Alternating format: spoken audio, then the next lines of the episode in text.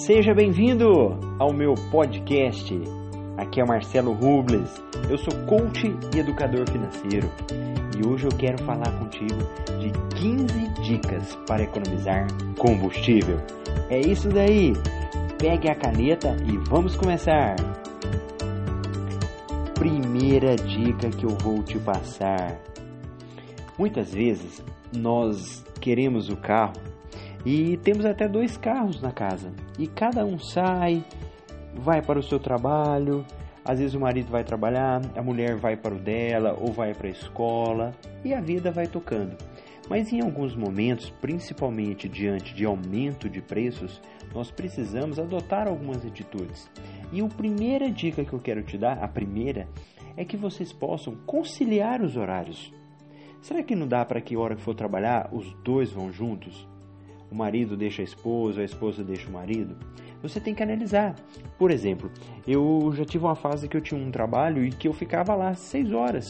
Então a minha esposa me deixava no meu local de trabalho e depois ela ia pro dela. Não tinha por que nós termos 2 carros. Da mesma forma, a família, ela pode conciliar aqueles horários que vai para o médico, que vai no supermercado. Para que já não faz tudo numa rota só? Por que vocês já não fazem tudo de uma vez? Não há necessidade de cada um em um horário diferente. É uma atitude simples, mas que você consegue economizar combustível. Segunda dica: busque fazer carona. É isso mesmo. Quando você faz carona com um colega de trabalho, com uma pessoa que vai numa mesma rota, você ajuda um ao outro. Inclusive hoje tem muitos aplicativos de carona, que você faz isso, cadastra o seu trajeto e a pessoa passa a te dar carona e não cobra nada. Mas você pode fazer isso com colegas de trabalho. Faz aquela carona, faz um revezamento. Então é um momento que você vai economizar combustível e aproximar a amizade que você tem de outras pessoas. Terceira dica: tenha cuidado com a qualidade do combustível. É isso mesmo. Muitas vezes nós queremos abastecer em postos muito baratos e acaba que você troca gato por lebre, não é aquela história lá? Você pega um combustível barato, mas que vai dar problema no seu veículo. Então, não vai ter adiantado nada para você ter feito essa economia. Então, tenha cuidado. Quarta dica: não tenha preguiça de pesquisar preço. Inclusive, eu não sei se você sabe, no site da ANP, Agência Nacional de Petróleo, eles têm uma pesquisa lá que eles mostram por cidade e por combustível. Então você joga na sua cidade. Eu moro em Cuiabá, então eu fui lá e pesquisei. Cuiabá, gasolina, ele me mostrou todos os postos e os preços. Aí depois você vai lá e põe álcool, diesel, e ele vai te mostrando. Então faça uma pesquisa e tenha cuidado com a qualidade. Quinta dica: tenha um teto de abastecimento por mês. Como assim? Faz o seu orçamento e verifica lá quanto que eu vou utilizar por combustível. Então vamos imaginar que seja R$400. E você fala, vou abastecer 100 por semana. E aí você vai lá, abastece 100 reais e vai indo. Se você está vendo que não vai dar, que já está dando 100 reais, você vai ter que abastecer de novo, para pensar. O que é que você pode fazer agora? O que você pode adotar uma atitude aí para economizar? Será que não é pegar uma carona um dia? Será que não é você ir a pé para aqueles locais próximos que muitas vezes a gente acaba indo de carro?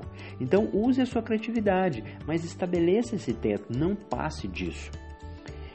Próxima dica, sexta dica: evite de usar o carro em trajetos curtos.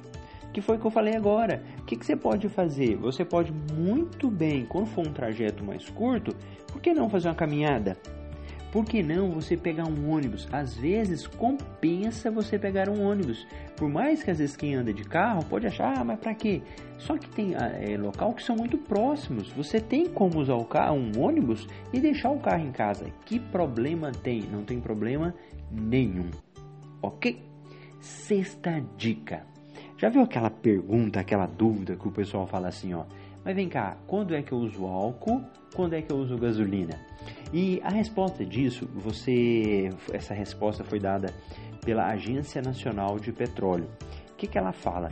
Que quando o álcool ele for menor que 70% do preço da gasolina, compensa. E aí você pode ficar falando, meu Deus, como é que eu vou saber disso? Inclusive eu, durante muito tempo, eu tive essa dúvida. Muito simples, eu vou te dar duas formas que você pode fazer.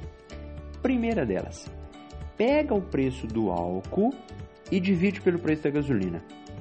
Fez a divisão? Se ela der menos que 0,7, compensa você abastecer no álcool. Se der mais que 0,7, vai na gasolina. Primeira dica. Segundo, pega o valor da gasolina e multiplica vezes 0,70.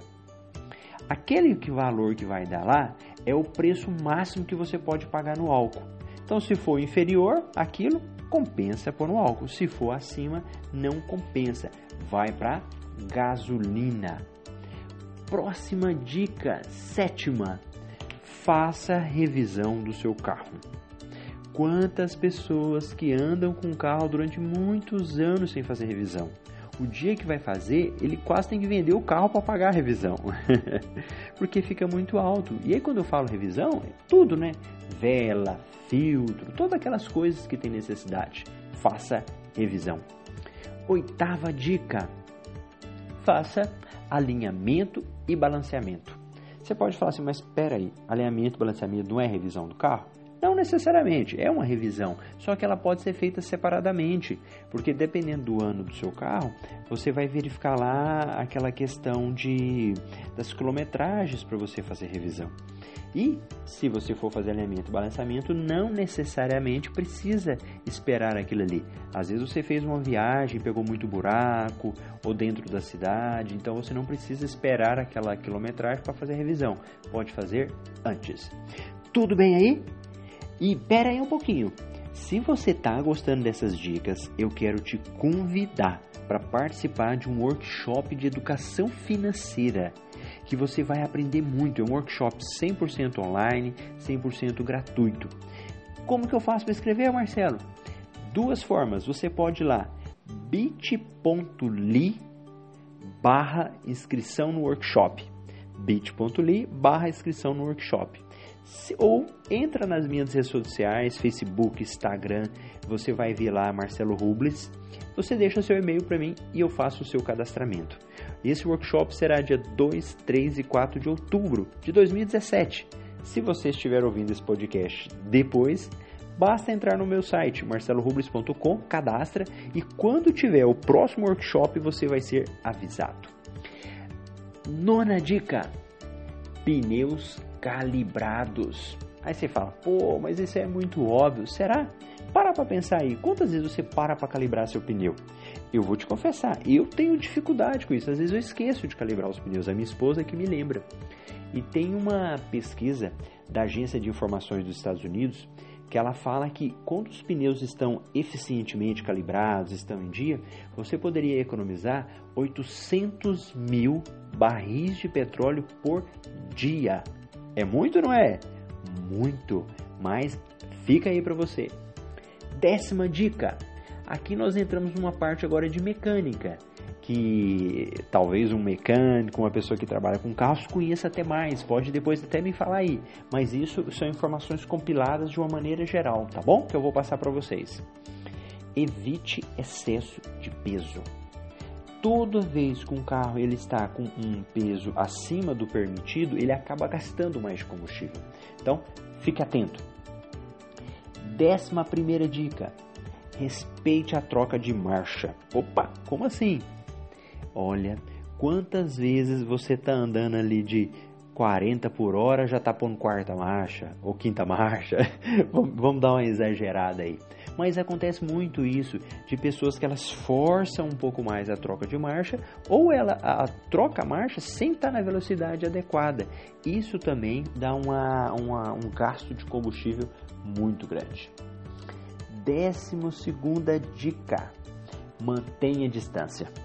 Você fala assim, como assim manter distância, Marcelo? É isso mesmo. Quando você anda muito próximo do carro da frente, às vezes você tem que dar uma freada brusca. Isso consome muito combustível. Outras vezes, as pessoas dão aceleradas também brusca. Isso também faz consumir combustível, aquelas aceleradas exageradas. 13ª dica. Você não vai acreditar nessa. Não utilize ponto morto. Aí você fala, opa, meu pai falava, ó, bota no ponto morto aí, menino, quando ele tava me ensinando a dirigir, põe no ponto morto aí. E eu achava que lá, então vou fazer. Só que isso, existem estudos falando que se você for ficar parado acima de 2 minutos, é melhor desligar o carro. E às vezes você pode pensar, mas espera aí, aquele fato de eu desligar e ligar, eu vou gastar muito mais. E não é. Inclusive, numa última viagem que eu fiz, eu fui para Paris e eu peguei, foi um Uber. E eu achava muito estranho. Toda hora que o motorista chegava no sinaleiro, ele desligava o carro. Aí eu e minha esposa olhavam um pro outro assim, e a gente não entendia o que estava acontecendo. A gente estava achando que era o carro que estava parando, alguma coisa era. E como ele estava fazendo isso em todos os sinais, né, os semáforos, a gente foi observando. E aí eu só ficava na dúvida, se era o carro que apagava ou se era ele que desligava. Mas, resumindo, toda hora ele desligava e ligava, porque ficava muito tempo parado. Então, realmente isso é verdade, você economiza combustível. E 14ª dica, eu tinha falado que é 15, mas eu vou parar por aqui, na 14ª, desacelerar. O que é desacelerar? Houve uma pesquisa com os britânicos e eles falaram que quando houve um período de muito alta de combustível para eles, uma das soluções que eles adotaram foi começar a acelerar menos, a não dar em tanta alta velocidade, porque acima de 90 km o carro gasta mais, então eles começaram a desacelerar. Foi uma forma que eles acharam, tá bom? Muito bom você estar aqui comigo, estar ouvindo esse podcast. Entra aí nos meus canais, nas minhas redes sociais, no meu próprio podcast. Eu não sei por onde você está me ouvindo, pelo SoundCloud, por esses meios que tem aí, e ouça outros podcasts. E fica meu convite para você participar do workshop de educação financeira de alto impacto, no dia 2, 3 e 4 de outubro de 2017. O link é bit.ly/inscrição no workshop ou cadastra lá no meu site marcelorubles.com, tá bom? Um grande abraço e até o próximo!